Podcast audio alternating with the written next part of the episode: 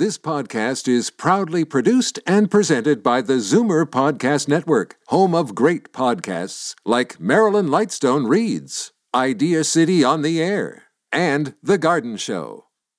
You're listening to an exclusive podcast of The Conspiracy Show with Richard Syrett. Heard every Sunday night from 11 p.m. to 1 a.m. on Zoomer Radio, the new AM 740. You're listening to an exclusive podcast of The Conspiracy Show with Richard Syrett. Heard every Sunday night from 11 p.m. to 1 a.m. on Zoomer Radio, the new AM 740.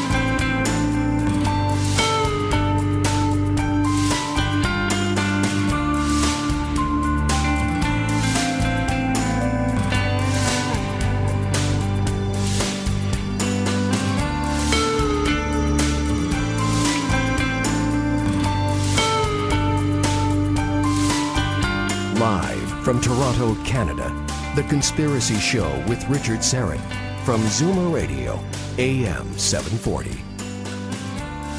Welcome to the broadcast. And once again, welcome to KGBR FM, Medford, Oregon, our new affiliate out there in the Oregon is, uh, I believe, the Beaver State. Wonderful state. I've been out there several times. And uh, I remember driving through Grants Pass. We were, we were producing the, uh, the, the second season of our television show. And very mountainous, beautiful, rugged uh, country. And we had to stop for the night because I had to do the TV show, and we needed to get into a hotel uh, desperately, you know, that had reliable internet, so I could do the show by by Skype.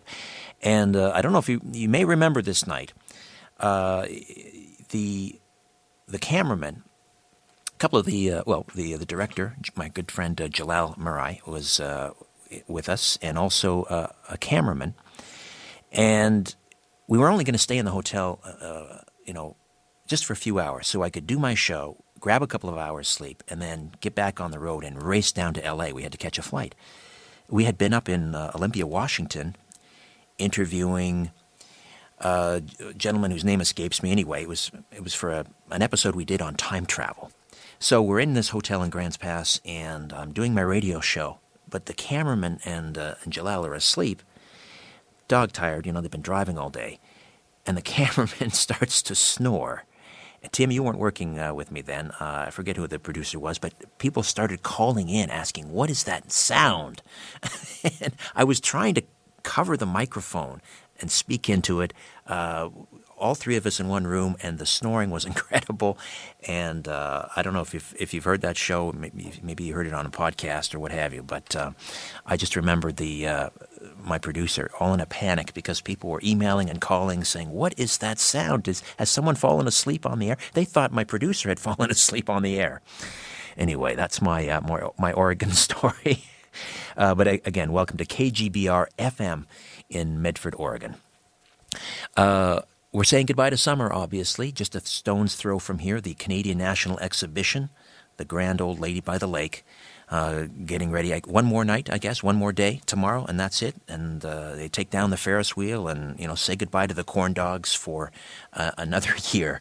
Uh, my little guys are heading out, uh, gonna send off summer with a bang. The Mighty Aphrodite is taking them to an amusement uh, park not too far from here, Canada's Wonderland and they're going to do the roller coasters or whatever. We're a little concerned because uh, you know the height requirement is about 48 inches, and I don't know if North is going to get on um, many of those rides. His brother might sneak on a few. Anyway, say goodbye to summer, as I say, for another year. And meanwhile, Uh, we have, of course, nothing seems to uh, change. Summers come and go, and uh, wars come and go, and it looks like the U.S. is gearing up for another one as they consider a response to what it calls a chemical weapon attack by Syria's Bashar al Assad regime uh, that killed hundreds of civilians. And reliable Middle Eastern sources say they have evidence, however, that the culprits actually were the rebel forces trying to take over the government. That's right. You're not hearing about that in the mainstream media. Secretary of State John Kerry is telling everybody that'll listen that the, uh, the use of chemical weapons by the Assad regime is a cowardly crime, a moral obscenity that shocked the world's conscience. He claims the Obama administration has undeniable evidence that the Assad government was culpable in the use of chemical weapons on civilians back in October or August uh, 21st in, a, in the Damascus suburbs, which uh, were sort of being controlled by the rebels. And uh, reports that the Obama administration is considering a military strike against the Assad government uh, continues to circulate. However, Obama has now promised that he's going to at least take this to Congress for a vote. I believe they're in recess until September the 9th. Uh, so we shall see what is in store. But again, let's talk about the evidence we're not hearing about that it is not the Assad regime responsible for these chemical attacks, but in fact, the rebels, or I think a more apt description is insurgents. And uh, to help us in this regard, a good friend of the program, it's been a while since we chatted, Webster Tarpley is an historian, a critic of American foreign policy, best known for his book George Bush, The Unauthorized Biography. 1992, that came out. Tarpley was born in Pittsfield, Massachusetts in 1946. In 1966, he graduated summa cum laude from Princeton University, where he was elected to Phi Beta Kappa. He was a Fulbright Scholar at the University of Turin, Italy, later teaching English at Cornell University. In 1970 1980, he appeared as a commentator for Teleradio Sole, a television station in Rome and from 1984 to 1986, he was in 1996 rather. He was a correspondent in in uh, of sorry in let me get the dates right here. From 1984 to 1996, he was a, a correspondent in Washington. In 1997, he published an anthology entitled Against Oligarchy Essays and Speeches from 1970 to 1996. These books can be consulted on the internet at www.tarpley.net. His 9 11 Synthetic Terror is considered uh, the Bible of the 9 11 Truth Movement. He sold, and it sold over 20,000 copies. His two books on Obama are virtually the only critical ones in print from a progressive viewpoint. And most recently, he has published an e-book entitled Subverting Syria. Webster Tarpley, welcome once again to the Conspiracy Show. How are you? Thank you very much, Richard. I, Subverting Syria is not really my uh, book. I'm not sure where you where you got that. But what I did publish last year was one called uh, "Just Too Weird: Bishop Romney and the Mormon Takeover of America" with uh, uh, polygamy, theocracy, and uh, my apologies. And I, I think that it was linked to um, a, a, website that featured your books. My apologies. Okay, but we are here to talk about Syria. Absolutely, and congratulations on your program and your your network it's we're building it brick by brick. We're getting the the, the word out there across America, Webster. Great. So uh, let's let's back up. Um, first of all, before we talk about this chemical attack, August twenty first, let's talk about uh, the Assad regime. What are what are your impressions? You've been to Syria. Yes. what are your impressions of uh, Bashar al-Assad because I don't I don't put him in the this he's a typical Middle Eastern ruler. He's a strong man to be sure but I don't put him in the same camp as a as a Gaddafi or one of these madmen. He seems to me to be a very rational reasoned human being. Richard I would I would be very cautious with this madman stuff because um, these these terms are thrown around by Western leaders who are themselves uh, open to question in terms of their sanity and their morality and so forth. Right? We don't need to go much further than Bush the younger. I suppose we should go to Bush the elder. I've written about about both of them. Uh, Gaddafi was somebody who built the largest uh, water irrigation and drinking water project in the world, the Great Man-Made River. Uh, and I think one of the reasons for invading Libya was to get a hold of that water, which is a very um, valuable commodity in the Middle East. Um, what you have are these regimes that were modeled on Nasser of Egypt. They were military, they were authoritarian to be sure, but they were anti-imperialist. They were they tried to have economic development, and they also tried to have this this element of um, price subsidies and putting a floor under the poorest people. So they had a strong element of economic populism. Now Syria under Hafez Assad, the elder, had um, I think was a, was a much different proposition than what you had today. This was a, a country that um, was very much a dictatorship. Um, the other problem you have, though, is you see that some of these countries have a, a tragic dilemma between dictatorship and absolute civil war and chaos, and and I I think that's a that's a you know a question that that cannot be easily answered, but it certainly shouldn't be dodged. Anyway, as as of the death of Hafez Assad around 2000, you have his son, uh, who I believe is is indeed a reformer uh, not in, in the way that you know would satisfy a lot of people, but certainly a, a reformer uh, in the sense that uh, actually he's a figure very difficult to demonize because he he's very personable. He's rather um, unassuming in some ways, but speaks a lot of English. Right? Lived in London, was an eye doctor in London, has this rather presentable wife and so forth. But the the main thing is that there's a there's a an establishment there which refuses to follow the dictates of U.S. imperialism. And this was uh, this was the main crime of Gaddafi, right? You don't hear anything about the monsters of Saudi Arabia or the monsters of Qatar or the monsters of Bahrain, right? And those are absolute monarchs with you know no no semblance of elections or or anything else. But somehow they're spared, right? None of them is a madman. None of them is. Uh, a monster. But I think in reality, those really are the monsters.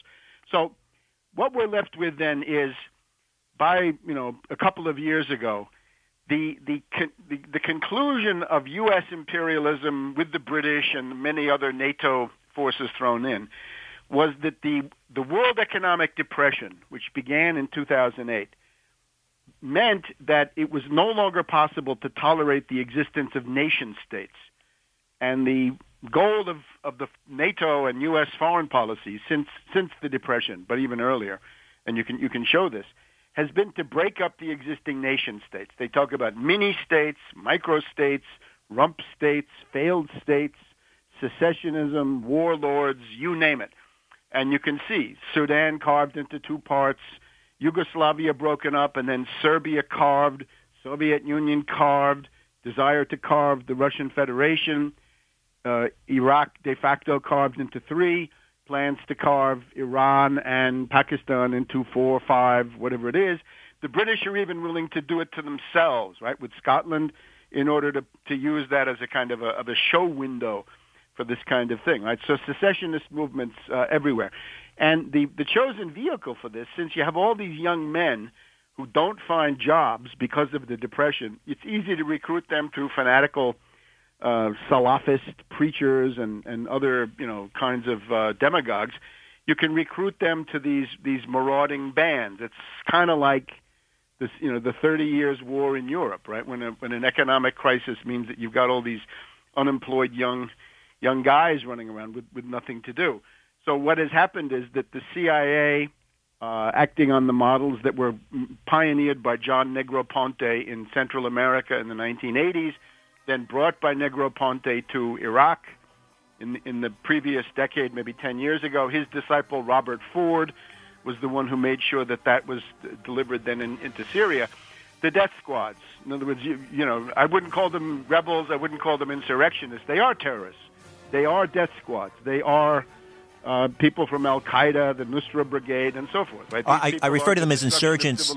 I refer to them as insurgents because uh, um, the difference here is I think many of them are coming from outside. These are not, you yes, know, necessarily foreign fighters. Yeah, let Absolutely. me let me uh, take a time out here, Webster. We'll come back and we'll talk about the possibility of war against Syria and the evidence the mounting evidence, which seems to indicate it's these insurgents, or rebels, if you wish, but these insurgents, these outside forces fighting the Assad regime that are responsible for the chemical attack. Let's come back when we uh, continue our conversation with Webster Tarpley here on The Conspiracy Show. Welcome back. Webster Tarpley is with us. The website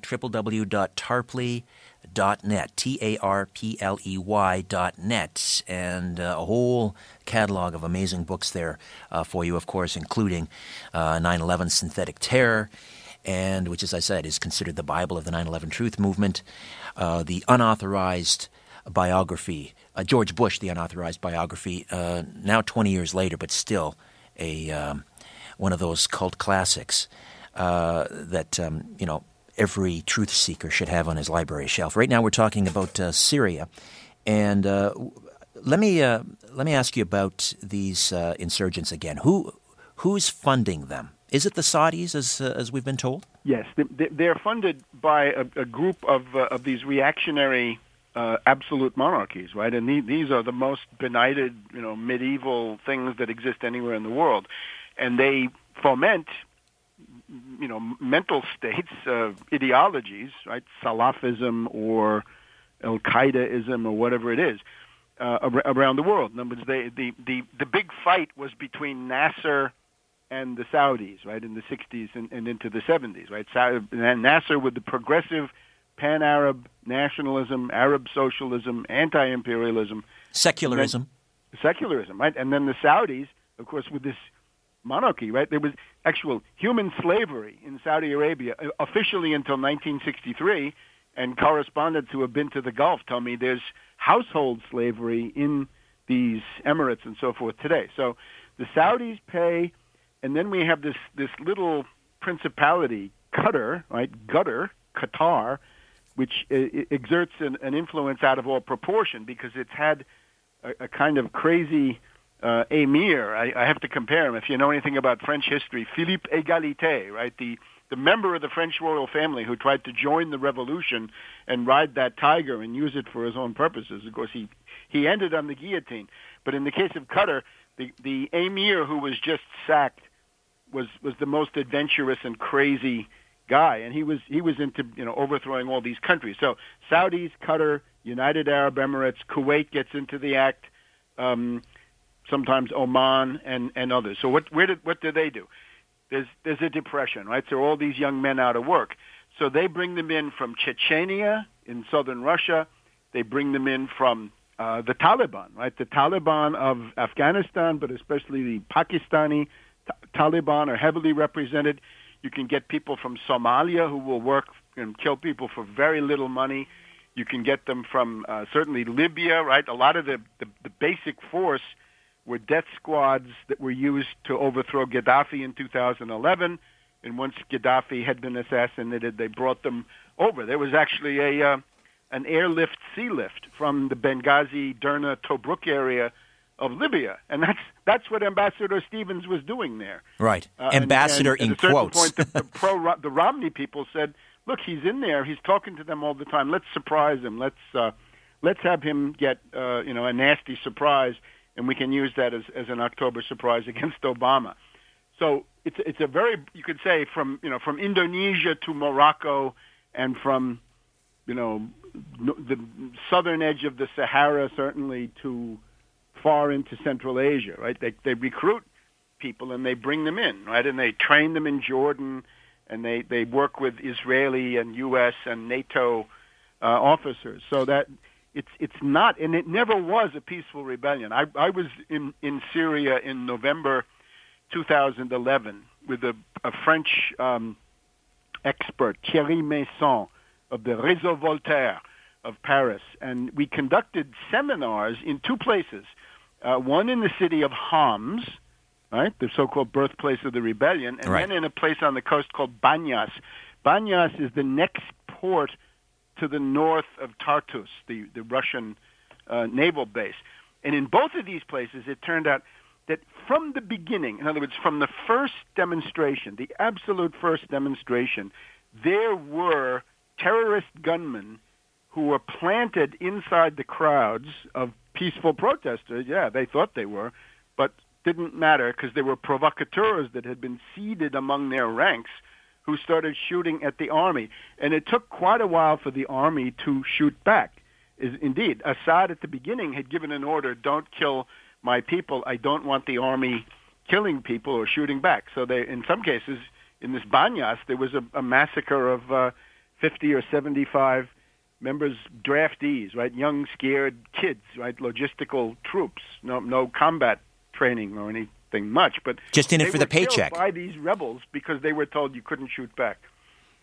Wow. Now, uh, in, in Homs, I remember you reporting on this that the, the there were these snipers, and this was they were being, uh, you know, the Western media was portraying these snipers as being government forces. No, and, they weren't. As no. a matter of fact, I went into a, a neighborhood that it was is largely Alawite, not only Alawite, but they were Alawites, and uh, I talked to to people in a hospital there, and a and a, a, a woman doctor said, you know, now I have to go home and I'm I'm afraid of getting hit by a sniper. They get up on the rooftops, and she also told the story of, of a, a friend of hers who had had her her child killed by a sniper shooting through the back of the car, and their only demand was give us the Syrian army, give us tanks, give us helicopters that will kill these cowardly, uh, bearded lunatics that go up on the roof and, and, and kill us. So this is artificial. That's the thing that people have to understand. This is absolutely not a spontaneous grassroots uh, event.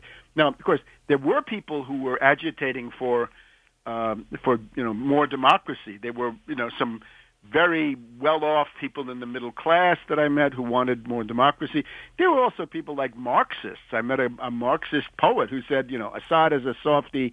We should really deal with these people, uh, and so forth. But anyway, look, I, I think the the thing that people have to understand is this, right? What are the strategic stakes? And then we can maybe look at these questions of proof. What Obama is asking for, if we read the um, resolution that he has sent to Congress, this is a blank check that goes all the way to World War III. This is not tailored, not limited. This is anything but, uh, you know, a, a, a low-level, uh, you know, carefully calibrated uh, event. The goal of all this is what? It is regi- regime change in Syria. Absolutely, they're going to use cruise missiles to destroy, you know, Assad's dwellings. You know, the the defense ministry, all these buildings that that I've been in in uh, in Damascus. Damascus, of course, the oldest continuously inhabited city in the world. How about that? Yes. The oldest city in the world and the uh, the cradle of the oldest alphabet, right? Not not pictograph, not you know characters in the Chinese way, but an actual alphabet. That's uh, the Syrian. So it's going to be regime change through that. Remember, once you give them the resolution, that's it. They do what they want, right? That's what we learned in Libya. That's what Putin, to his great credit, Russia has learned. Don't authorize military action because any limitations that are supposedly placed on the military action, they will not stand up. So the goal is regime change in Syria, mm-hmm. then, or in that process, destroy Hezbollah, the force that restrains the Israelis from going wild in Lebanon and other places, and then quickly on to Iran. So this is already a major regional war. Syria, Hezbollah, Iran. And of course, look at Iran. Three times bigger than uh, Iraq in terms of population, probably four times in terms of area. Uh, this will not be easy. Boots on the ground will be will be required. I'm always I'm always interested to hear people like Obama say, "Well, we've planned this. It's going to be very limited." As von Clausewitz, right, the great German theoretician, writes, once you start with this, there's an animate object that responds to your attacks, and this can mean escalation. This can mean things that get very, very painful for you. Well, this could very easily pull the Russians into this. Obviously, yes, Syria is, is, that, That's exactly what I'd like to point to. That is the, the insanity of this resolution. Uh, we read authorization for use of United States armed forces, and uh, the president is authorized to use the armed forces of the United States as he wants to, anything he wants, connection in connection with the use of chemical weapons or other weapons of mass destruction in the Syrian conflict in order to prevent, deter the use or proliferation of such weapons or the transfer of weapons within, to, or from Syria, chemical, biological, or any other WMD. Now, what does that mean? If there's a Russian plane that's coming to Damascus, they can attack that plane. They can say, you've got precursor chemicals in there for sarin gas, or you've got a component for a, you know, a missile that can deliver it. A Chinese plane coming in there, Chinese ships, Russian ships. This is a blank check for World War III. That is why this thing has got, got to be absolutely defeated. Because Russia, China, I mean, Iran, uh, um, Syria, Hezbollah, Iran is already more than enough. But then when you get to Russia and China, and insane as it sounds, this is how these lunatics think. And I have to point to this guy, Kerry, the Skull and Bones Society of Yale, like yes. this death cult. The man who who who, la- who, rolled over in the 2004 election after uh, you know the fix was in in Ohio and said nothing. Yeah, I don't know. He you know he um, he might he might think that he's on his way to another run for presidency. Let, let, let's see what it is. But if we look at them, the, the presence of skull and bones is all the colossal tragedies of the United States and the world of the past, you know, 75, 80 years. I, my research shows that Pearl Harbor, the, the debacle, was set up by uh, Colonel Stimson of Skull and Bones with the help of Robert Lovett. Stimson was the war secretary. Uh, yeah, Stimson, and then he had his imps of Satan, who were McCloy and Lovett. So Stimson and Lovett were both from from Skull and Bones. They're the ones who withheld the intelligence and and and wrecked the uh, the defenses. Then we go on to Vietnam.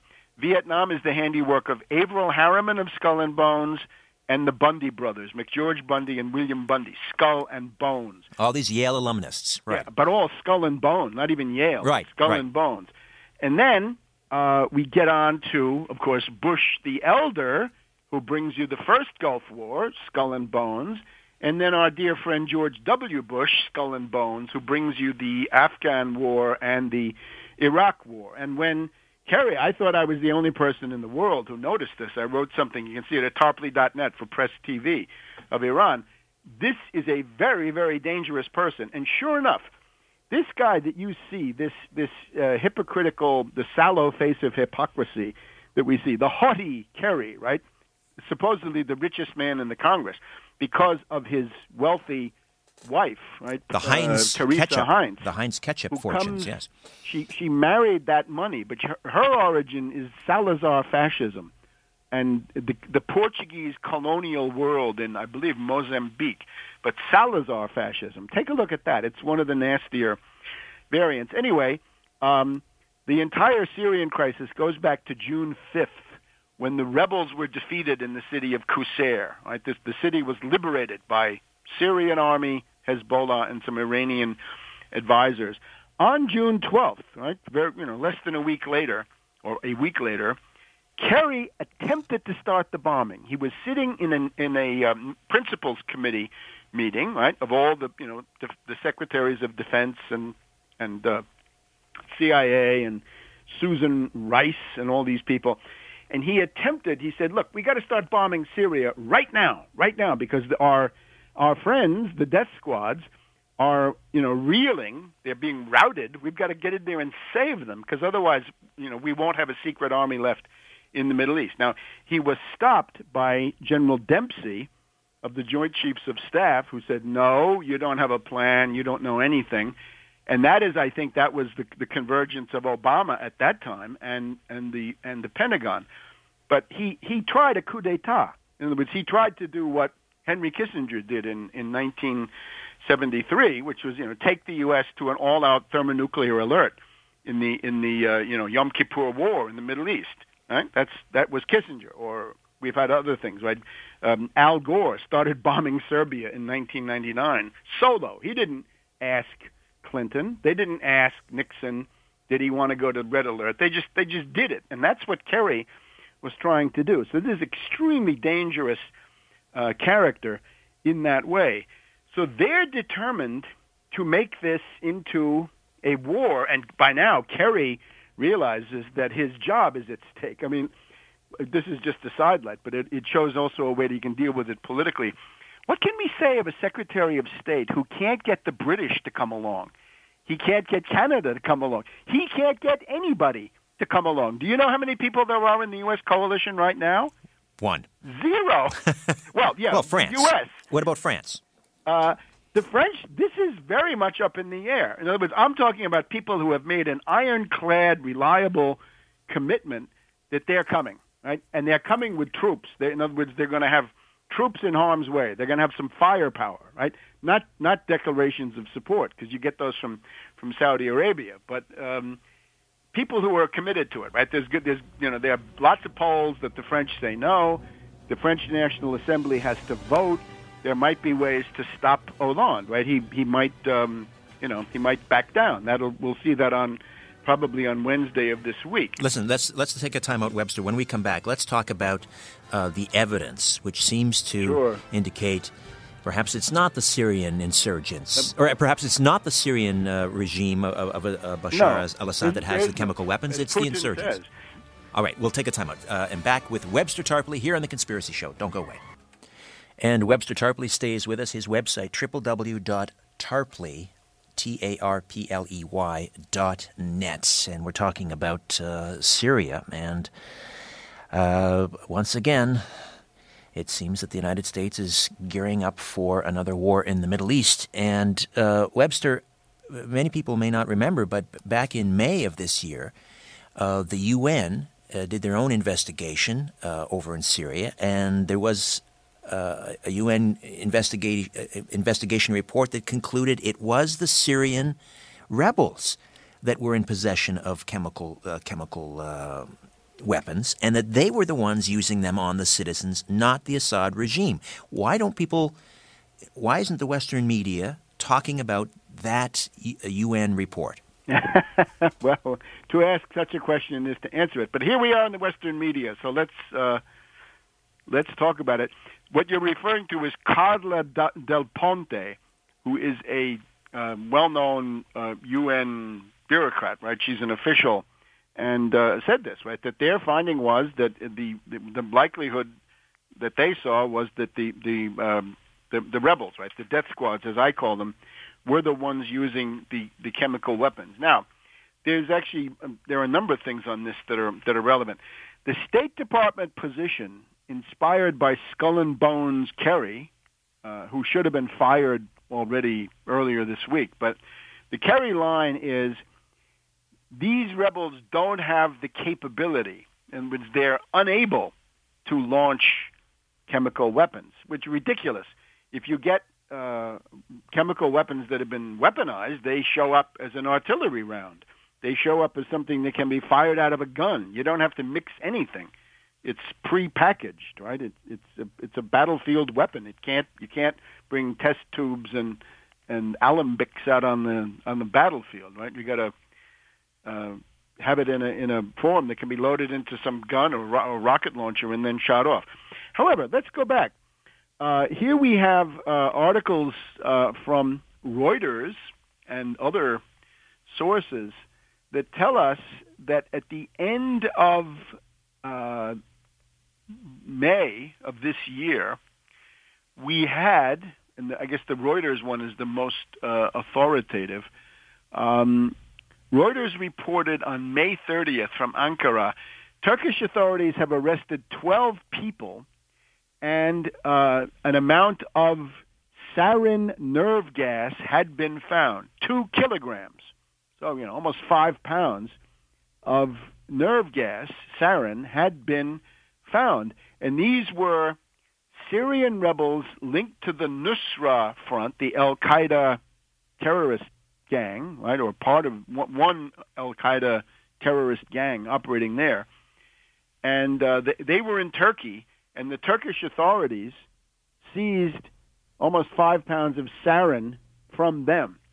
Now, you should also know. Remember all that that brouhaha about the park in um, in Turkey this past summer? Yes, yes. The, the the starting point of that was that all over southern Turkey, there had been months of demonstrations that were just ignored by these Western prostitutes, right? The the winners, the many winners of the Goebbels Prize at ABC, NBC, CBS, CNN, and I'm sure others.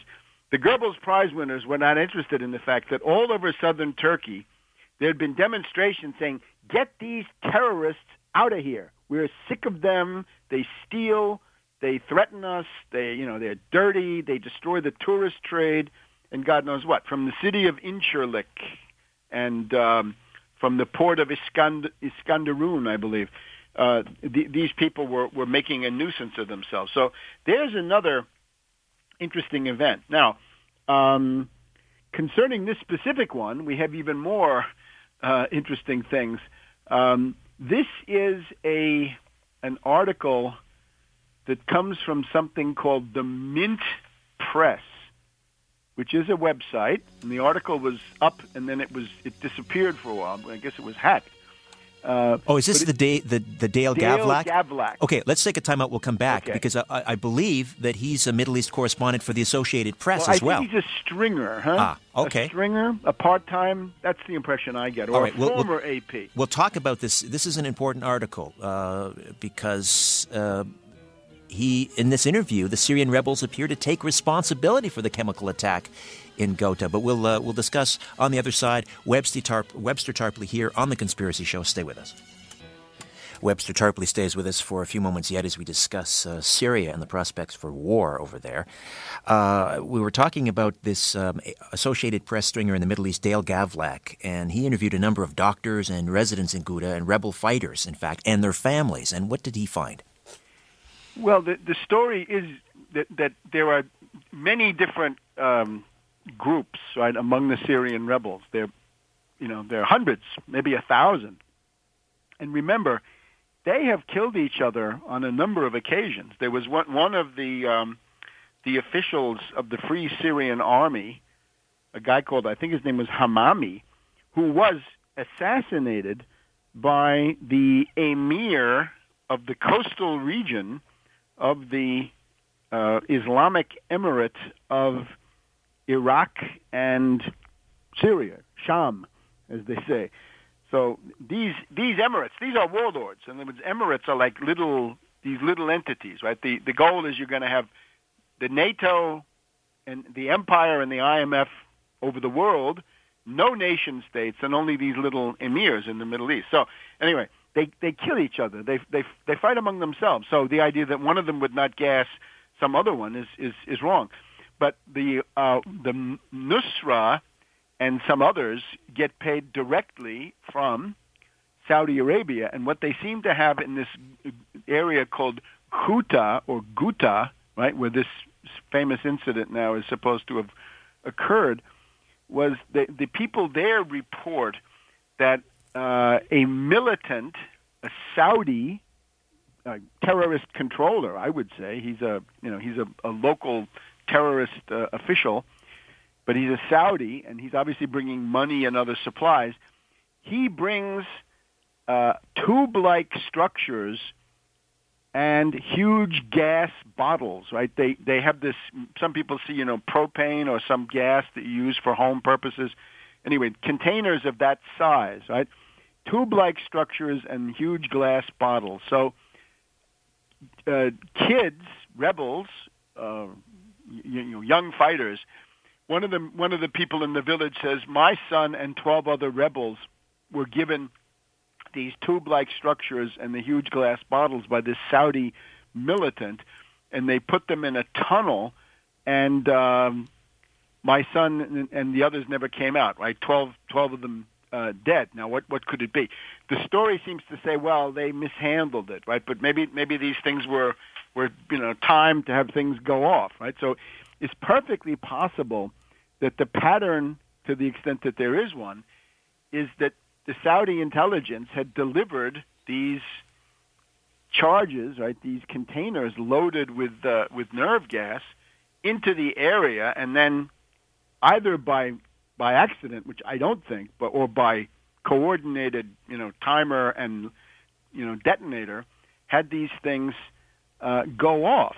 And the, the the idea in the area is that the prince, the the head of Saudi intelligence, is of course the infamous Saudi. Um, the Prince Bandar, right? Bandar bin Sultan, right? Or Otherwise, Bandar Bush, Bandar? Bush, Yes. right? The character he was here. But watch out for him because this guy has no loyalties to anybody in the world. He will stab anybody in the back. There's a story circulating that he went to to Putin and he said, Putin, you've got to dump the Syrians and betray them. Uh, otherwise, I'll make sure that my Chechen terrorists attack the Sochi Olympics. But if you play along with me, I'll I'll make sure that there's no terrorism at your your Olympic Games. and that was published very, in the very that was published guy. in the Daily Telegraph. That story. Right. So you, you get the idea, right? So so there's there's a a, a perfectly um, credible account by somebody who's not crazy, right? He's not uh, somebody who hears voices or believes in Martians or anything, but he's an AP stringer, and he's there uh, and, and says this is this is what happened. So uh, the, the um, there are any number of other things, but that uh, we have now Kerry. Kerry says, "Oh, I have tissue samples, right? I have blood, urine, I have these things, hair." The problem with that is, what's the chain of custody, and and where did these tissue samples come from? Right? Kerry says this morning on his five Sunday blab shows, right? We we we um, we've got this proof. Yeah, that that's from the Nusra Brigade and Al Qaeda forensics laboratory, right? That's that's essentially from the terrorists. So they they probably have a way to doctor that with the help of Saudi Arabia. And Well, of course, he has proof that there was a chemical attack. We all know there was a chemical chemical attack. The question is who's there was, responsible? yeah. Who's responsible? That's the only question. Uh, That's the question. All right, so look, I would urge people to mobilize on this. In other words, I would not be fatalistic at all. Uh, I think this the fact that, that no attack has occurred so far is a real victory because it, it was going to occur probably around now, that is in the 24 hours now ending, or it might occur later this week when there's no moon, right? That's when they like to strike, right? When the cruise missiles cannot be seen even by ground observers, right? So they there's no warning. So here, here's what it is. If you're in the United States, this is one of those rare occasions where it makes sense to send a letter, send an email, call the congressman and say, no war, not under any circumstances. And we don't care what the provisos are or the so-called limitations, because once the military action starts, they're going to do whatever the hell they want. They're not going to be bound by by anything. Now, I suppose you're in Canada. What can you do? I would say get on the world social media, right? Get on the the, the great um, you know sounding board of world public opinion. I would say is Twitter, and get on there. I, I was able to register for Twitter in about five minutes. If I can do that, anybody can. And what we just need is the gross volume of tweets, right? If you get on there, suppose you don't know, you know, you can get on there anonymously, right? You don't have to reveal who you are, right? You don't have to worry about your job. Get on Twitter and then start putting stuff out. If you don't know what to put out, I recommend go to Webster G. Tarpley Twitter feed and start retweeting the ones of mine that you agree with, right? And if you follow those, you will also see, you know, if you go to sites that say like Syria or Assad or, you know, Obama, you'll find meritorious tweets that you can retweet. And I think before too long, you'll be doing your own, right? And and, and I hope, know, I'm I'm waiting. I can't wait for people to surpass me in quantity and quality. But Right. uh, Find out you who your MP well is. Go and read my tweets of the last week. You'll know just about everything. Right. Find out who your MP is and direct it towards them, uh, their office. Well, Canada has already said no, and I would like to thank uh, Canada, right, for that. As far as I could see, Harper had said no several days ago. Uh, he has said no, uh, and then we had John Baird, who is, uh, I believe, the Minister for External Affairs. Uh, you know, saying that you know we action we we must take action. So. Uh, my my fear is that it is being sort of bandied about in in uh, the prime minister's office. Still, who knows? I mean, if the United States goes forward, the United States or Canada may, you know, at some point jump in a lockstep as they often do. Uh, but that, you know, let's not wait for that to happen. Well, in, in that case, of course, then you want to call, you want to get the MPs informed that the public, the Canadian public, says absolutely not, under no circumstances, and there are no safeguards. So don't tell us about those. Will Um, Obama? I mean, the, the the president has said he doesn't need. Obviously, he does need congressional approval according to the Constitution. In fact, he said it, when he was a senator, he would have he would impeach President Bush uh, if he didn't go to Congress. Right. And this, uh, let me just point. Th- this this is an interesting thing. The Republicans have learned the lesson of the last impeachment. The Republicans impeached Clinton before he attacked Serbia with the three months of bombing. They've learned something. The Republicans probably kicked themselves. They said, if we'd only waited until after the three months of bombing, like six months later, we could have impeached Clinton way back in the middle of 2009. So with Obama, the Republicans are in many ways madmen. I have nothing in common with them. They wish to impeach Clinton by any means they can get.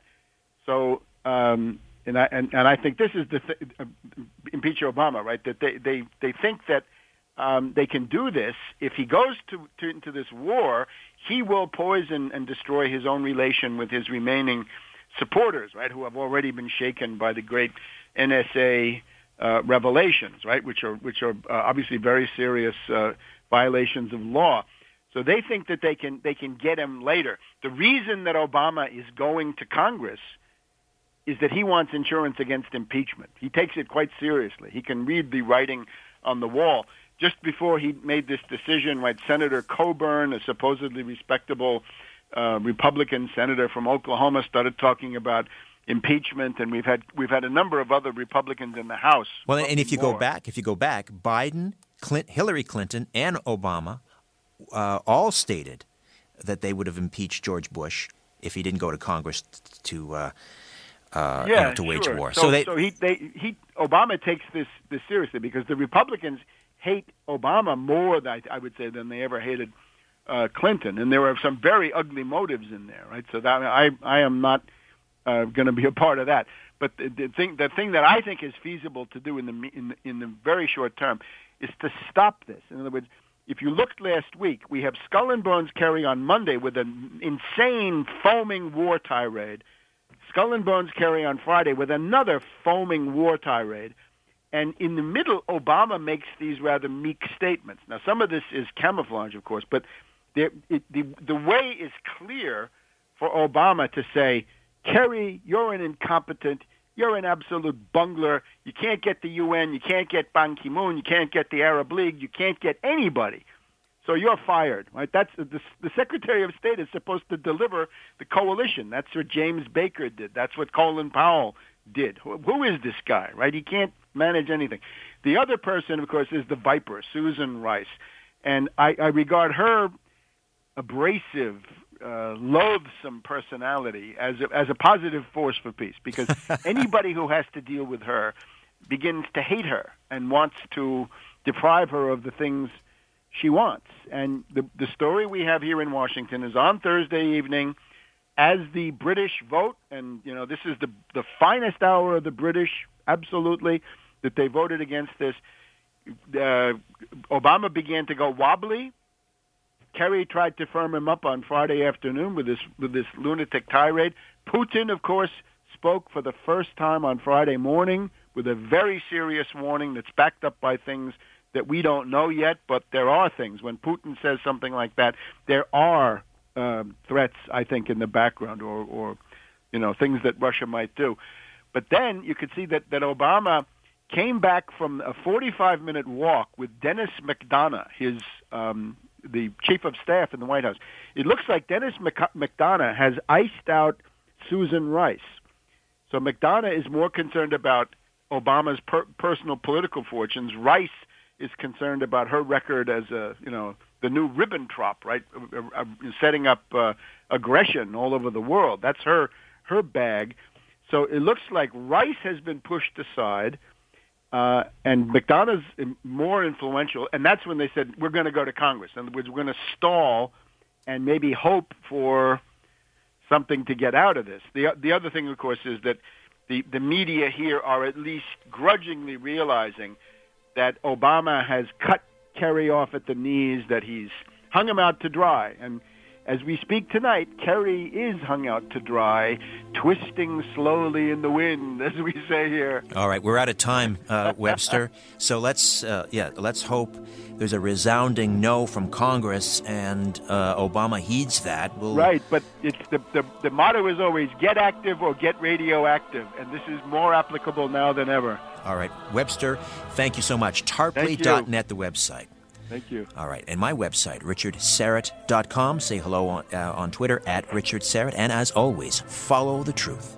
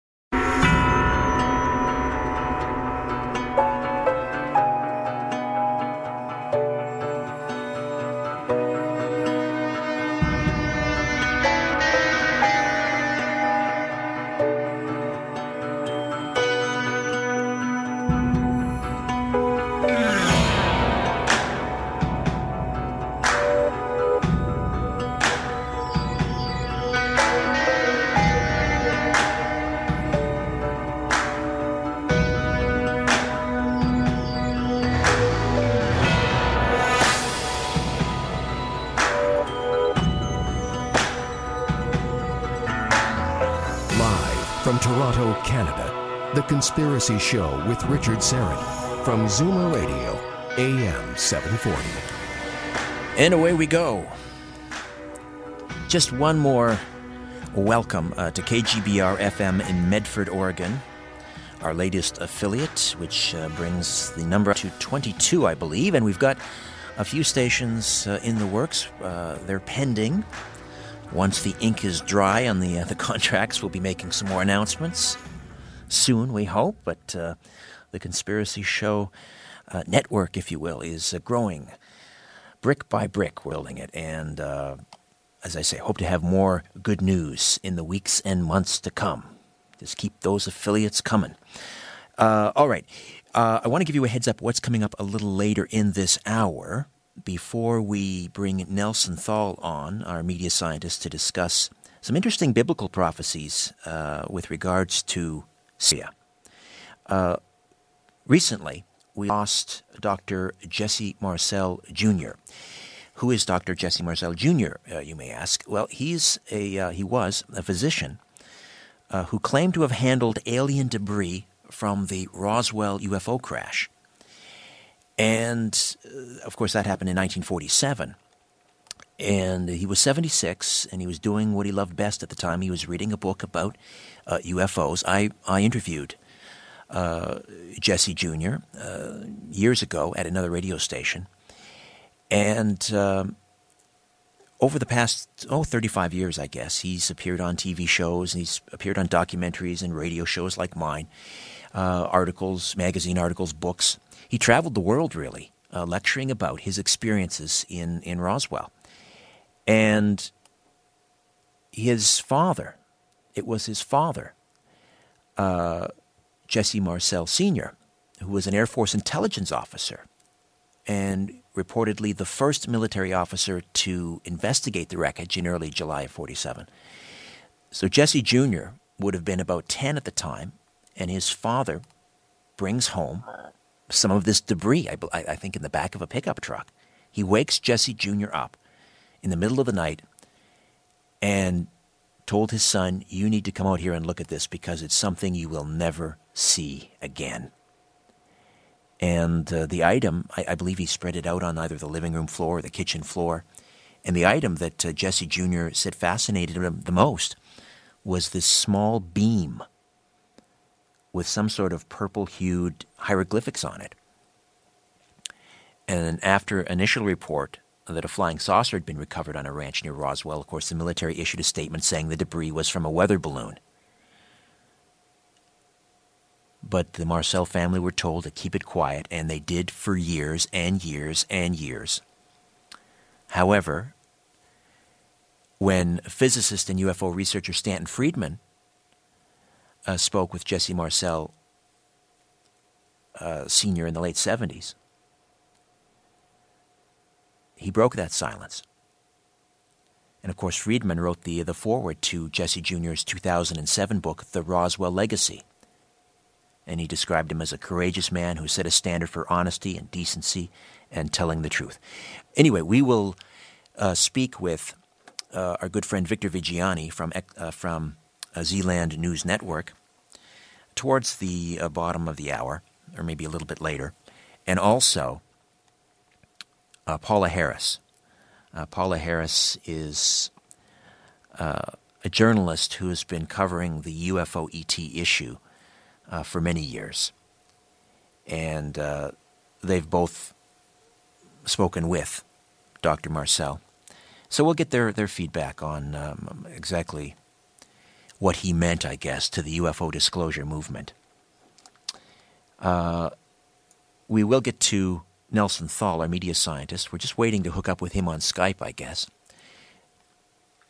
And uh, if you're listening, Nelson, get over there, get on that Skype microphone, and uh, my producer Tim will get in touch with you. Uh, but I, this is stems from a an interesting email that I received from uh, someone, and uh, they actually texted me uh, and said that it's interesting what's going on right now with Syria, specifically Damascus and if the United States launches a cruise missile attack against Damascus, it kind of lines up with some biblical prophecy, specifically Isaiah 17, Old Testament, Isaiah 17. And I believe it says something about Damascus being destroyed and being cut off Damascus being cut off from uh, Jerusalem, which is interesting. Uh, supposedly, Jeru- uh, Damascus recently sealed all roads. They sealed their roads to Jerusalem in anticipation of some sort of an attack. Uh, but Isaiah 17 saying that Damascus will be cut off. Now, I don't know if you can hear this. Uh, oh, that was my Skype on my my iPhone. Nelson is trying to Skype me on my iPhone. Nelson, we're Skyping you from the from yeah, from the radio, uh, from the radio station. So Nelson, if you're listening, we're skyping you from MZ Radio. All right, can you try him again, Tim? All right. Nelson, if you're hearing me, you know what I'm going to do? I'm going to answer this live on the air here because uh, Nelson is Skyping me on my iPhone, and he's not supposed to be doing that. In any, in, uh, any, in, in any case, we'll, uh, we'll get him here in a second. Oh, we do have him on the phone. Okay. All right, a little bit of a communication mix up. Nelson was trying to call us, we're trying to call him. Do we have Nelson there? Nelson Thall.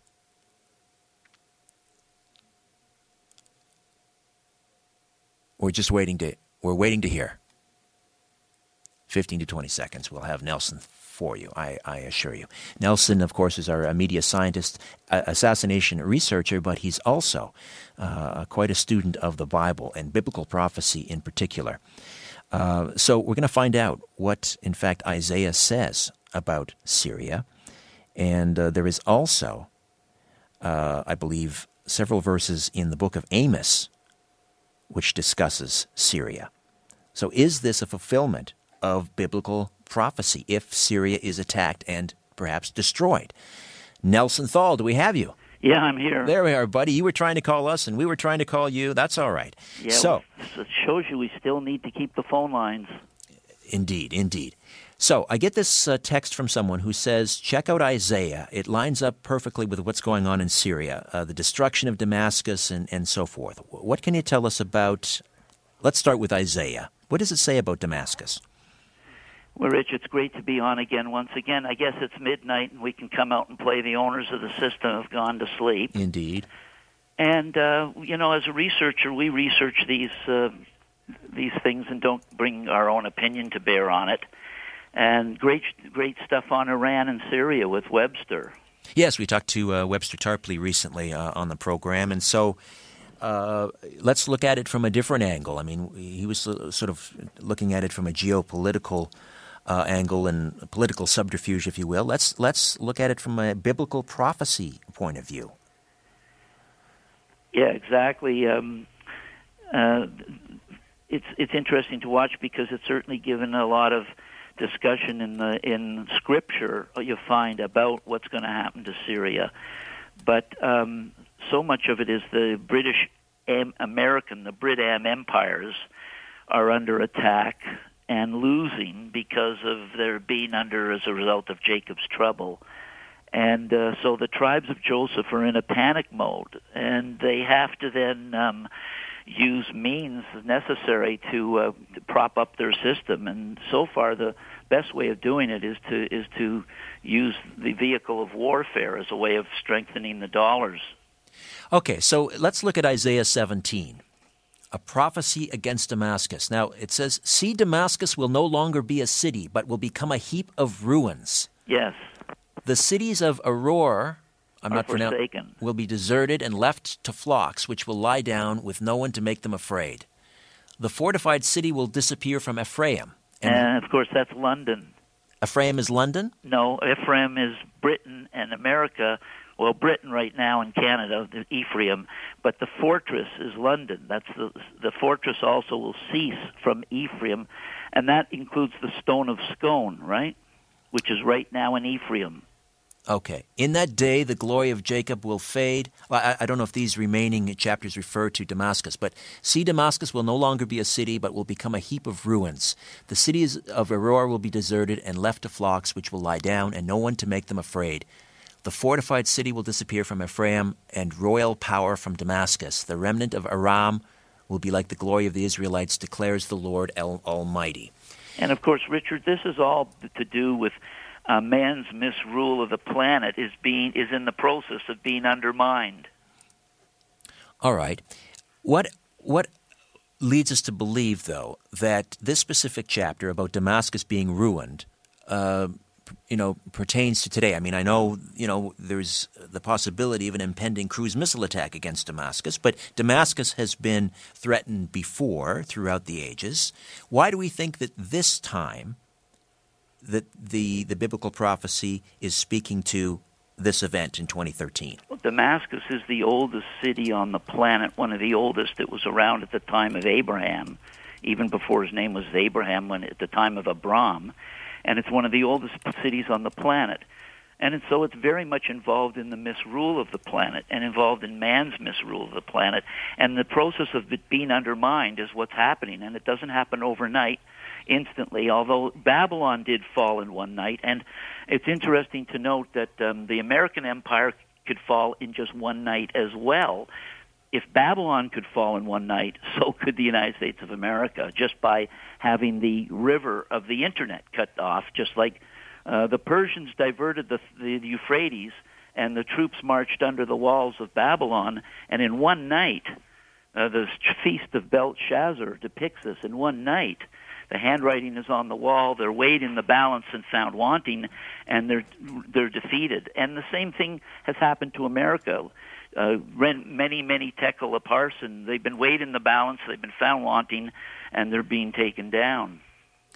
Are there other examples uh, in, in the Old Testament? Someone mentioned the book of Amos that talks about the destruction of Damascus. Yeah, it, it is mentioned in Amos, in the first chapter of Amos as well. So there's no doubt that Damascus is definitely going to be the center of violence and the center of world problems. And that's exactly what we're seeing taking place today. It's right in the center of world problems. Everybody's up in arms about what's going on in Damascus. So, do you f- do you see this coming then to a to a fruition? Do you see Well, we An- an attack on Damascus? It, it doesn't necessarily happen. Um, I don't think Damascus is going to be wiped off the map. And quite frankly, you know, Richard, when you really look at it, let's not forget that we've already had an Iran hostage crisis. And, uh, you know, Walt, our good friend, Mr. Tarpley, his organization put out a tremendous book by Dreyfuss, you'll recall, called Hostage to Khomeini, which basically showed that that whole Iranian hostage thing with that you know what I mean by the hostage thing. Yes, 79, yes. Run by the ONI on Pennsylvania Avenue, right out of the ONI, under the nose of the U.S. president. And that is exactly what happened. It's a great book. It's called Hostage to Khomeini, and Webster's group brought it out back in the late 70s, as you recall. So, all right, Nelson, can you hold so on for a second? and Syria are all um, satrapies of the West. Okay, hold on, Nelson, if you could. We'll come back and we'll uh, continue to look at this maybe from a, bi- a biblical uh, prophecy standpoint. Nelson Thall on the uh, on the line, Skype actually, joining us here on the Conspiracy Show as we discuss biblical prophecy and Syria. Stay with us. Welcome back. Nelson Thall, our media scientist, is with us uh, talking about biblical prophecy and Syria. I received a, a text message uh, earlier in the day from someone who says that Isaiah 17 uh, from the Old Testament is uh, coming to fruition right now as, as the United States readies to perhaps launch a cruise missile attack against uh, Damascus and punish Syria for what it claims are chemical warfare attacks against its own citizens. Although earlier uh, we talked with Webster Tarpley, and um, I mean, evidence seems to be mounting that, in fact, the insurgents, not the Assad regime, are responsible uh, for these chemical attacks. They're the ones in possession of the of the sarin gas and so forth, which seems to be funneled in from uh, perhaps Saudi Arabia and elsewhere. Uh, but Nelson is here to talk about this from a biblical prophecy perspective. So we talked about Isaiah 17 and, and uh, uh how Damascus will be uh, destroyed.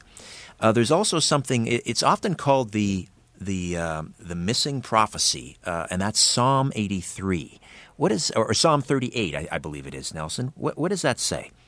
Well, basically, what that says is it completes the story about how um, uh, Scripture says that the Lord would use a, a rod to discipline His people, that they were a lawless nation, and He would use the Assyrians as His rod.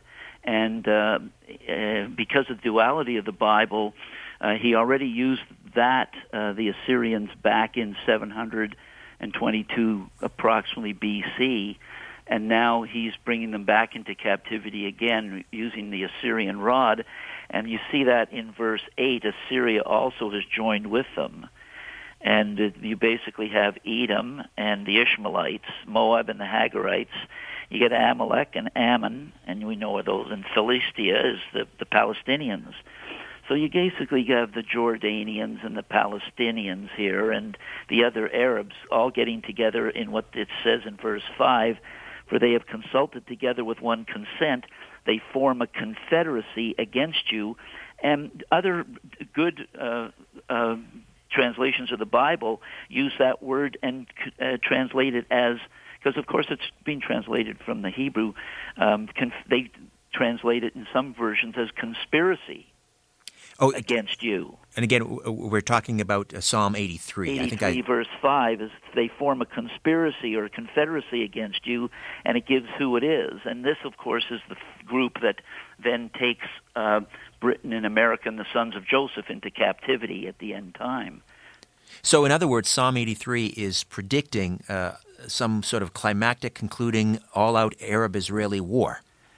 That's right, but that doesn't necessarily mean it's right now because these things don't necessarily um, materialize and break surface and come. We've had many wars now in Iraq and Iran, and we've had many wars in the Middle East, and we've had many wars against the Shiites because the Shiites leader claims divinity, claims to be divine, just like the Emperor of Japan used to do. But the leader of the Sunnis, he doesn't claim divinity. And that makes for a big problem because now the Vatican and Rome go after the Shiites over the Sunnis because their leader claims divinity, and only in Rome can that have the emperor claim that. Although this time, I mean, when you look at what's what's happening and and who's involved and who is sort of allied with each other, you've got Russia uh, allied with the Syrians, you have Syria allied with Iran, and vice versa. Uh, and so, if there's an attack, let's say the United States launches a cruise missile against Damascus, that could you could see how that could very quickly Escalate. Escalate. Bring in the Russians. Uh, perhaps you know Syria would would and, and Assad has said so that if and create the necessary conditions so that you're on the brink of world war, so someone can stay, step in, one person, and claim and make peace. Exactly, and that would be the Antichrist, according to biblical prophecy. Right. Creating a false a, a false peace. Exactly. But the other thing that's really humorous when you really know think about it, Richard, is with, with this Syrian thing, just to stay current. You know, uh, was a 9/11 whistleblower, and Bush. He was on his way to New York to spill the beans on Ptech software and how they deceived the air traffic controllers. And Bush had him intercepted and taken to Lebanon and then to Syria. So if a 9/11 whistleblower is sent to Syria by Bush, you know that's a satrapy of them, of I.G. Farben and the Rockefeller gang. Yes, and for those who, who have short memories, this is back in you know 2006, 2007. This was a Canadian citizen who was born in Syria. He came to Canada in 1987. And um, I think he very you know intelligent man, master's, master's degree in computer programming, and claims he was uh, he was shackled, put in a van, and, and, and taken to Syria where he was he was tortured. Um, in Syria. Now, the way the world works, uh, Richard, is um, uh, uh, Bush has a long list each month of checks that go out to people who are e- extorting him. He's got huge extortion lists that he has to pay each month. Don't forget these guys and the the games that they play. They play a, you know, they're always uh, looking to make more and conflict as a way of keeping control. Right. Now, the, the U.S. claims that he was simply deported. He was, um, uh, they say he was suspected of being a member of Al Qaeda, and they deported him to his native Syria, although we know that the CIA had these, uh, what did they call them? Uh, uh rendition flights? Yeah. Where they were sending people uh, to various countries, including Syria, where they were basically tortured by you know Syrian intelligence or whomever eh, trying to extract information. So yeah, it is odd that why would if this in fact was a case of extraordinary rendition, uh, you know, you why would the U.S. information to get in the hands? They the Syrians could pick up the phone and call Bush and go. We got this guy here with his Ptech software, and he's got all the tapes showing what you did on 9/11. Send us a check for 50 million to our Swiss bank account. But they didn't do that because they're basically a satrapy of that whole Bush junta. Interesting. Uh, but but you know it's it's uh, listen. JFK warned we stand on the shoulders of giants. JFK warned us that the danger to the republic and the rights of the individual was the secret societies, and he and uh, and uh, he warned America of coming enslavement, and that's that's right there in the open. Well, when when we talked to Webster Tarpley uh, recently on the program talking about Syria, he he kept mentioning. Uh, the Skull and Bones uh, connection. Of course, John Kerry was a member of Skull and Bones at about the same time, I believe, as, as George W. Bush was attending Yale, and he too was tapped to be a bonesman. Uh, yeah, so these and, these and bonesmen keep coming popping up. Uh, yeah, exactly. And and if you've made, mentioned the Skull and Bonesmen, don't forget Book and Snake. Uh, the other society, secret satanic society, and don't forget that the world leaders have been gathering and worshiping Baal at Bohemian Grove for 200 years. The leaders of the world. Right. The the this that secret society you just mentioned. The name again? The Bohemian Grove. No, no, no, no. The the uh, I mentioned Skull and Bones. You mentioned another secret society. Well, the, yeah, I just said the, the the world leaders have been worshiping ah, okay. Baal. All right, I thought you mentioned another society that uh, no, just world leaders. Have right. been, the prime ministers and presidents of the of all the world's countries have been gathering and worshiping that owl Baal at, at, at Bohemian Grove for 200 years. What other Alex Jones broke in and taped the ceremony called the cremation of care, and of course. Um, uh, uh, uh, what's his name did the Eyes Wide Shut. Uh, Stanley Kubrick. Kubrick did Eyes Wide Shut, which showed that that whole power source that controls what's going on worldwide. And so it's not like nothing, we're not saying anything that Kubrick isn't saying and lots of other inter- interesting, important artists out there that have been trying to warn us about these things. Again, from a biblical prophecy point of view, Nelson, what other signs should we be looking for that might indicate that we are, you know, nearing, uh, I don't know, World War III or, or Armageddon? Well, remember this that uh, biblically it says that when they say peace, peace, be careful, then there will not be peace. But we're not living in a time when they're saying peace, peace, there'll be no. We're living in a time when they're saying war, war, we're going to war, war, war. I don't really think as much is going to come out of all this right now. I think they're sowing the seeds for future endeavors and it's all a psyops. This whole thing's a huge psyops, Richard, right now, I think. I don't think much is going to come of it. It's just a big play on the global stage, all scripted. Okay, but let's let's uh, talk about uh, setting aside what's going on right now for a moment. What are sort of the, the, the signs that we are in the we are entering into Jacob's yeah, troubles well, or the tribulation? Signs, a great booklet, Fourteen Signs by by a Mr. Uh, Dr. Rod Meredith of Dr. Rod Meredith's 14 Signs of uh, Announcing Christ's Return.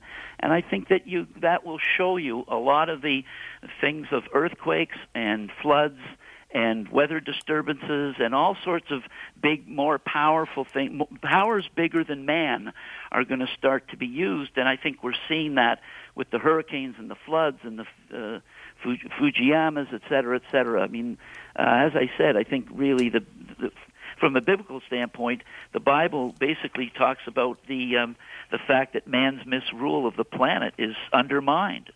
Well, we're certainly seeing an end as as uh, as Christ comes comes to return to earth. Well, you know, one the can... kings of the the kings and are the kings of the earth. It says in the Bible are gathering the armies of the earth to do battle at Armageddon. So that's what they're doing. All these wars and terrorism and everything helps the nations put the kings of the planet start getting all their armies together for one big battle. Well, if you look at the weather, you know, you can tick that box off. We're certainly getting that, that those strange, you know, severe weather uh, patterns. We're seeing, you know, we have the wars and rumors of war. You can tick that box. I mean, uh, one could say that we are fast approaching, if not already uh, heading into the that, that period you call Jacob's trouble or the tribulation. Yeah, and the and the great tribulation on a on another level is the is the tribalization the retribalization because as we retribalize we become less civilized and therefore the rule of law goes out the window and we move back into what is being obviously the rule of the jungle is what's taking over on the planet. All right, listen, before we let you go, we just got a couple minutes. I want to get your take on uh, last week on the program, Jeffrey Steinberg joined us to talk about uh, Princess Diana.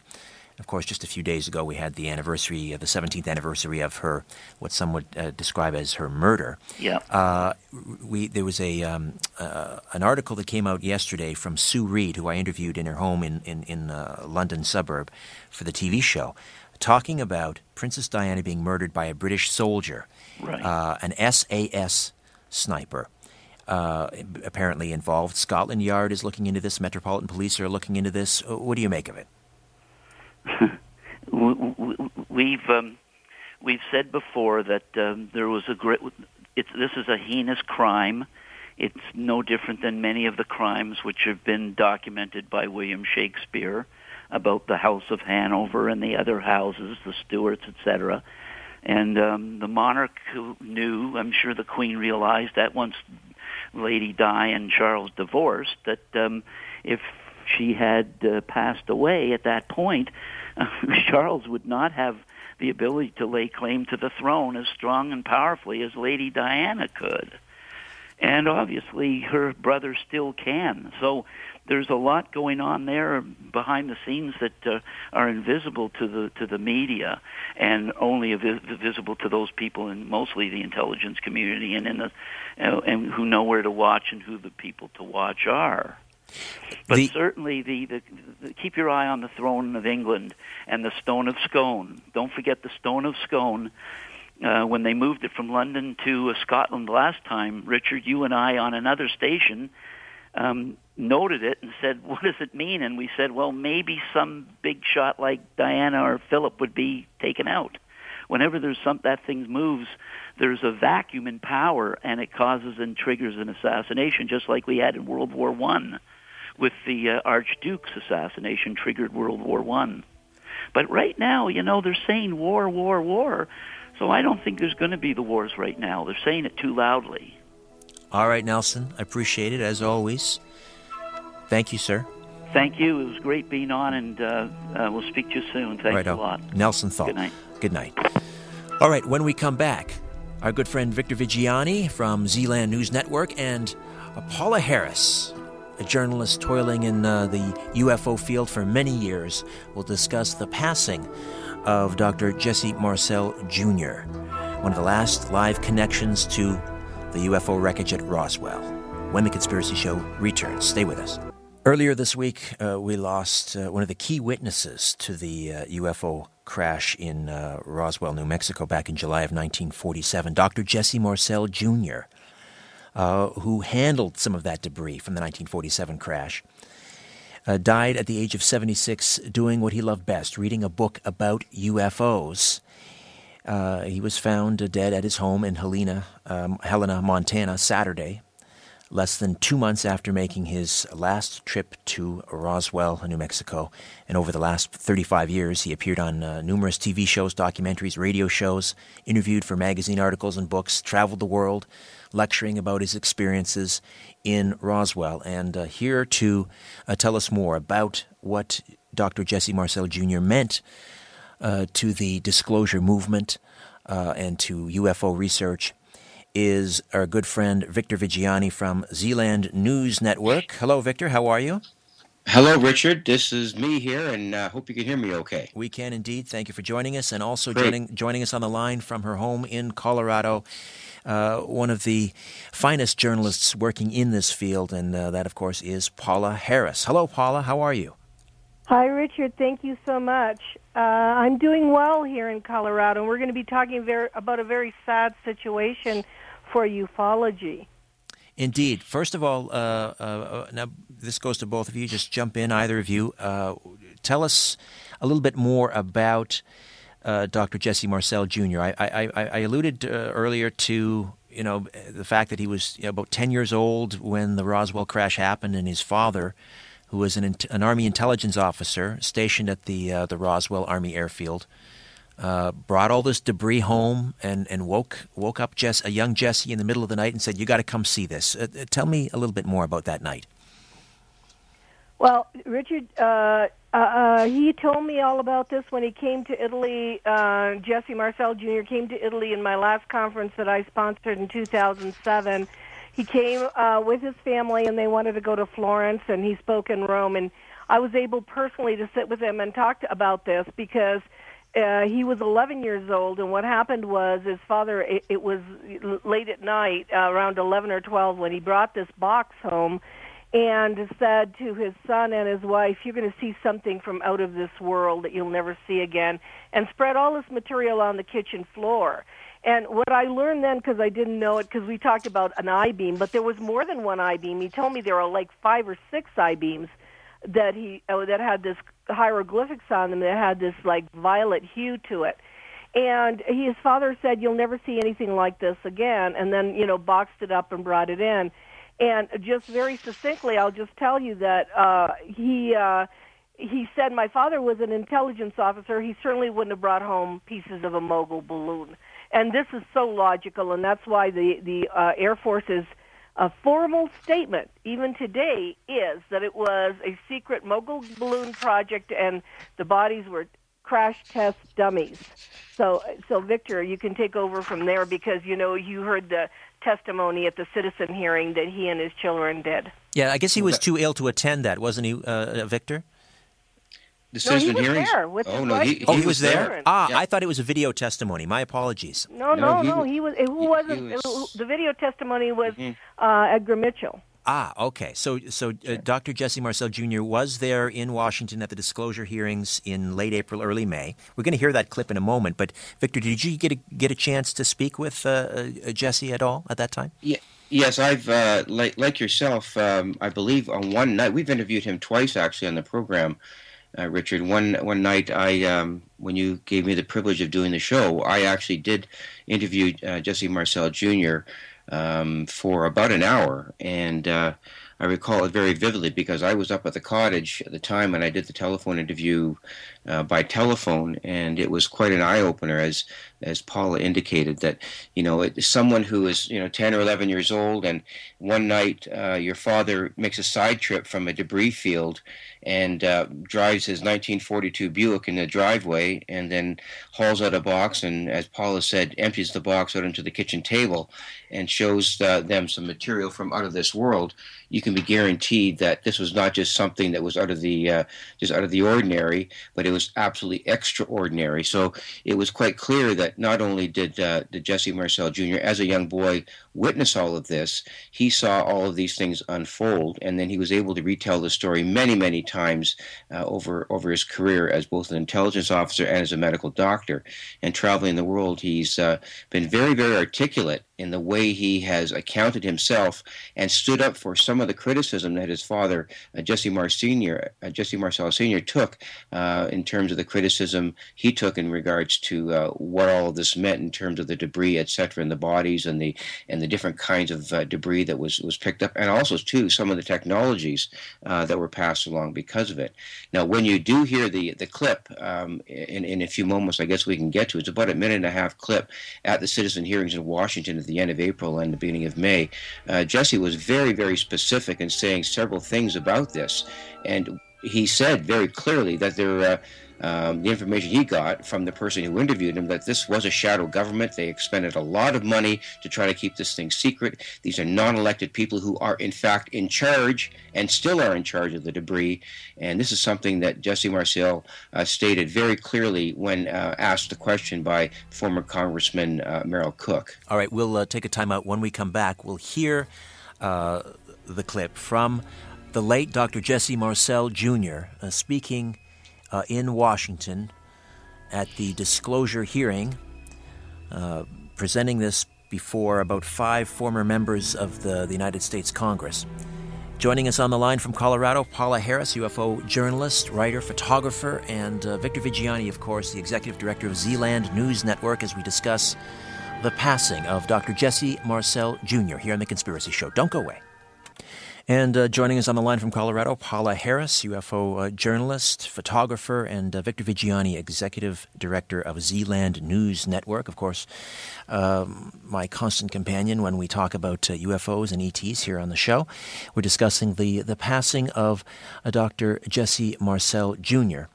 Uh, earlier in the week. Now, we're going to play a clip here. Tim, do we have that ready? This is Dr. Marcel Jr. Sp- speaking at the UFO disclosure hearings in Washington uh, back in the spring.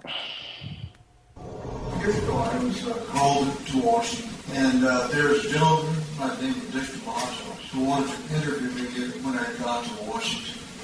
And uh, he was in the uh, Capitol building, Senate Room 228, I believe it was, for right. But he said he wanted to talk to me about, about what I saw in Roswell. So I went to the Capitol building, and very friendly, very nice gentleman he said, uh, you know, we won't talk about what you saw in Roswell. And I said, well, sir, I'm not, not saying anything I have said publicly already. He said, but I might tell you something. So uh, we went down into the basements, several floors down below in the Capitol building, and there was this beautiful meeting room. And uh, when we sat down, he sat at the head table.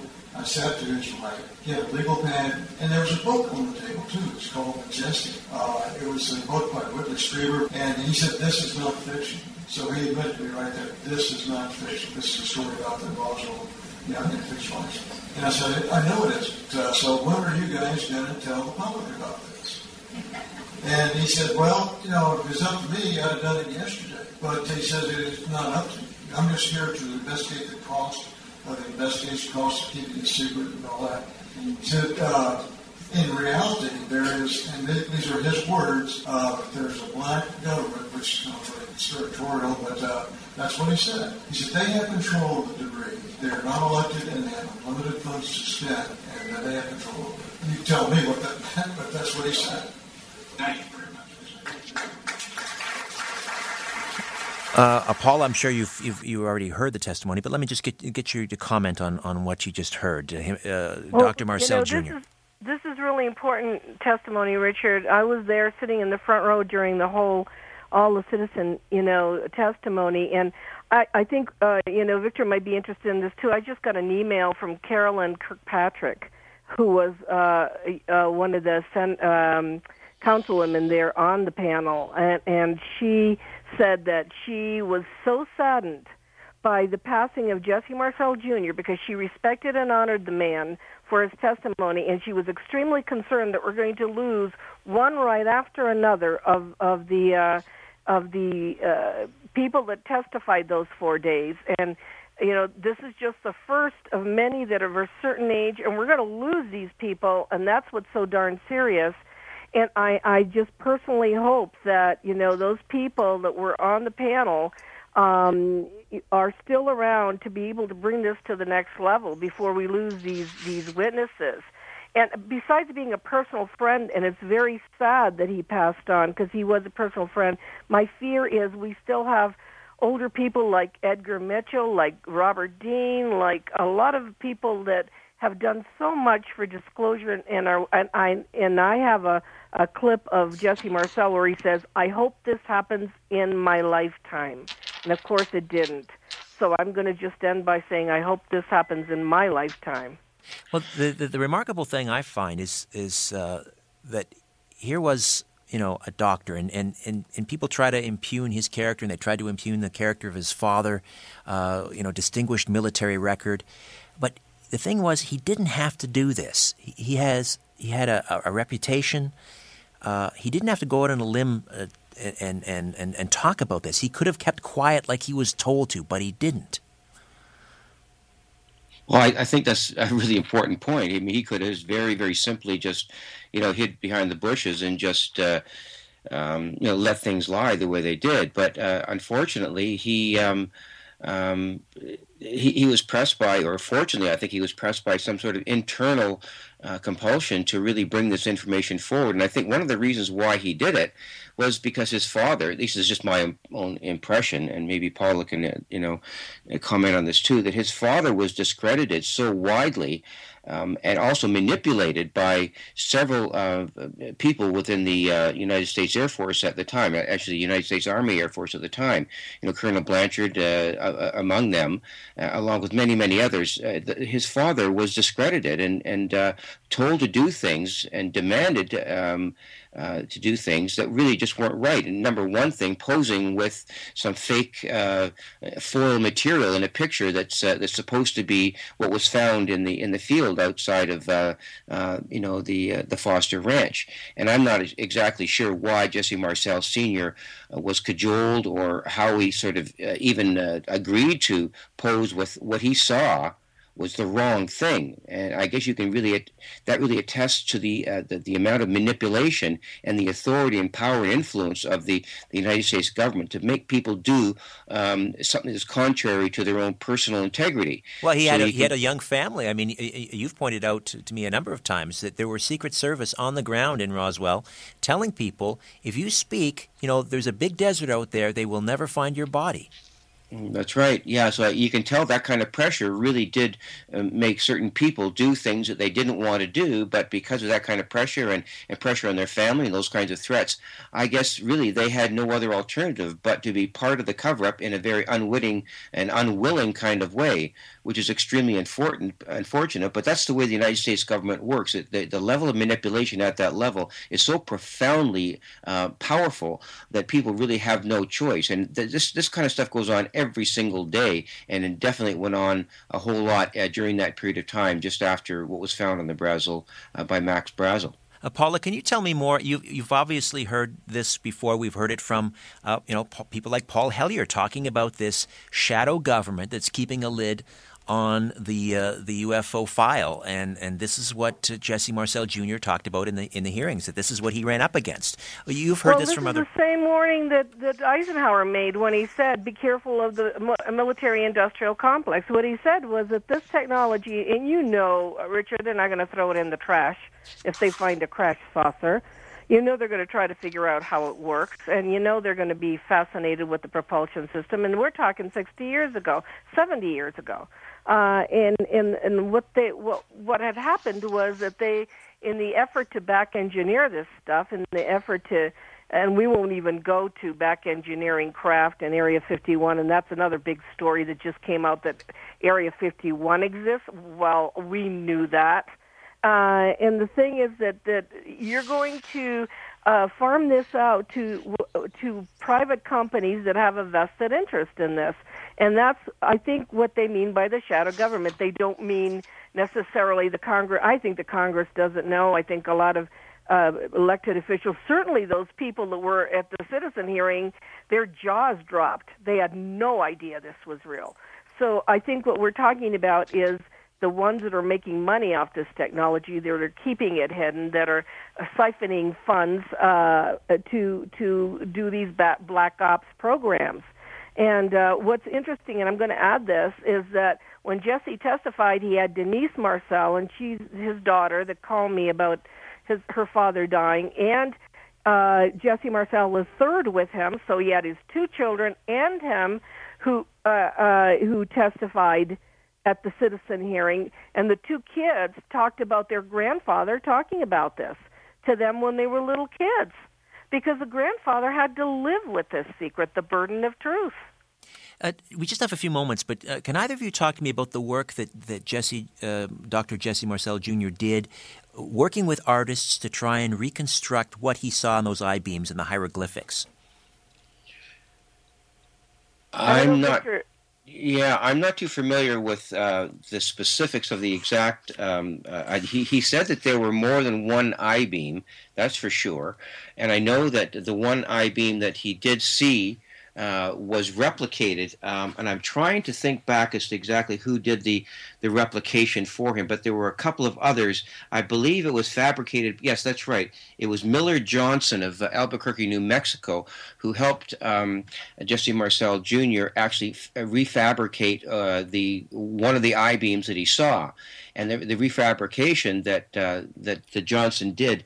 Uh, I know Jesse Marcel um, Jr. said it was a very very accurate um, re-representation of what, what he saw. The symbols on this very, very small, almost 18 to uh, maybe 20 inches long I-beam uh, with these small hieroglyphics on it. So um, that that's something that they refabricated, and I think it uh, well represented what he saw. In addition to that, not only um, uh, was it just the foil um, that, that, that, he made comment on, uh, because back in 1996, I, I, visited Corona myself, and I spoke with uh, Louise Proctor, who um, uh, Max Brazel actually brought some of the foil to, and they sat on their front step and they tried to pound a nail through this stuff and tried to bend it. And Louise Proctor was very, very clear to me when I when I spoke with her that there's just no way this stuff uh, uh, was was of this earth. They just could not do anything to it. So all of these things that, that were brought into the into, uh, and onto the kitchen table of the Marcel home um, back in 1947, you, you can be sure that, that that stuff was not made of this earth, and the United States government has gone a long, long way to covering it up, and to a lot of expense too. If it was just foil, why would they ask Jesse Marcel Jr. Uh, to go to a, a room in the Capitol building and be told that um, the, the, book that Whitley Strieber wrote about the uh, the Roswell question was not was not fiction. Um, these people are going to extraordinary lengths to cover up something that was in fact real. Uh, this foil that you mentioned, Victor, it, it, also had another unusual quality. Was this the foil that when you crumpled it up, it basically had it, it snapped back to its former shape? Yeah, uh, the reports that we have, and, and I and having visited um, uh, the, the, the actual uh, uh, local bar and spoke to people back then, that the folklore is, and, and of course talking to Louise Proctor again, you could really kind of scrunch this stuff up um, uh, and and it would just zip back or pop back into its original form with no creases in it. And people tried to drive nails through it. They tried to cut it. They tried to burn it, and there was no way that any kind of external force that was used on it was successful in changing this stuff's shape or, or form. So um, you know you get that kind of uh, uh, material way back then. I mean, I could understand possibly that stuff being fabricated now, uh, maybe but not likely. But back in 1947 or before, uh, there's just no way that that stuff was a product of, uh, of conventional technology.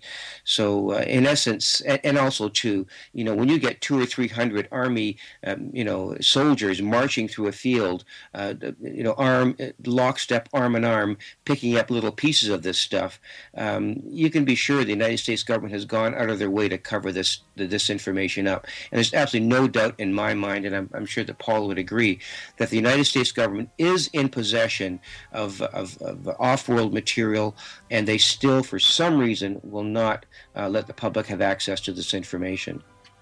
All right, just about uh, 30 seconds. Uh, Paola, uh, a final word on uh, Dr. Jesse Marcel Jr.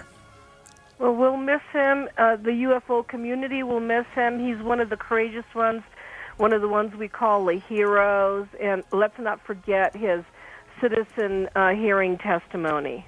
All right, Paola Harris, uh, a new revised edition available of your book UFOs How Does One Speak to a Ball of Light? Uh, you can get an autographed copy, and uh, th- that can be ordered through paolaharris.com. And Paola is P A O L A, P A O L A, Harris.com. Thank you for this, Paola. Thank you, Richard. Victor, as always, my friend, thank you. We'll talk to you soon, Richard. Bye bye. All right, Tim Spreen, thank you for production. Back next week with a brand new show. I'm sure 9 11 will, f- will figure large in that program. In the meantime, don't be afraid. There's nothing concealed that won't be revealed, nothing hidden that won't be made known. What you hear in the dark, speak in the light. What I say in a whisper, proclaim from housetops. Move over, Aphrodite, I'm coming home. Good night.